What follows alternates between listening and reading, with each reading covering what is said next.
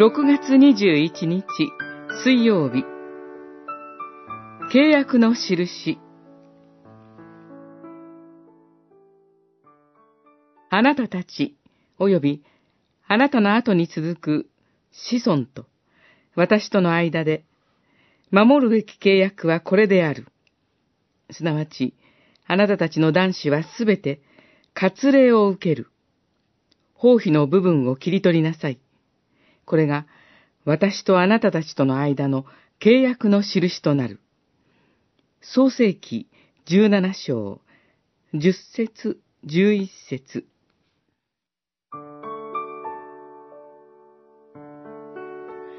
主は、アブラハムと契約を結ばれた時に、私は、あなたとあなたの子孫の神となる、と言われました。神が私の神となってくださる。これが、主が結んでくださった契約において、一番大切な部分です。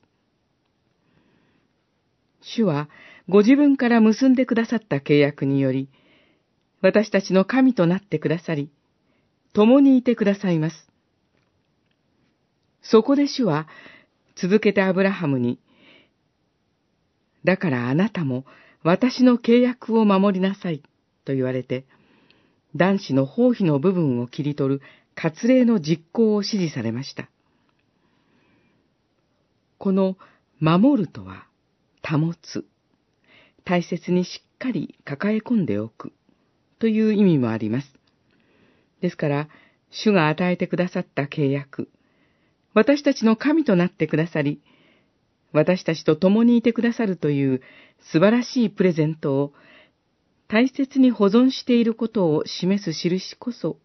旧約時代の割礼なのです。割礼を受けるとは、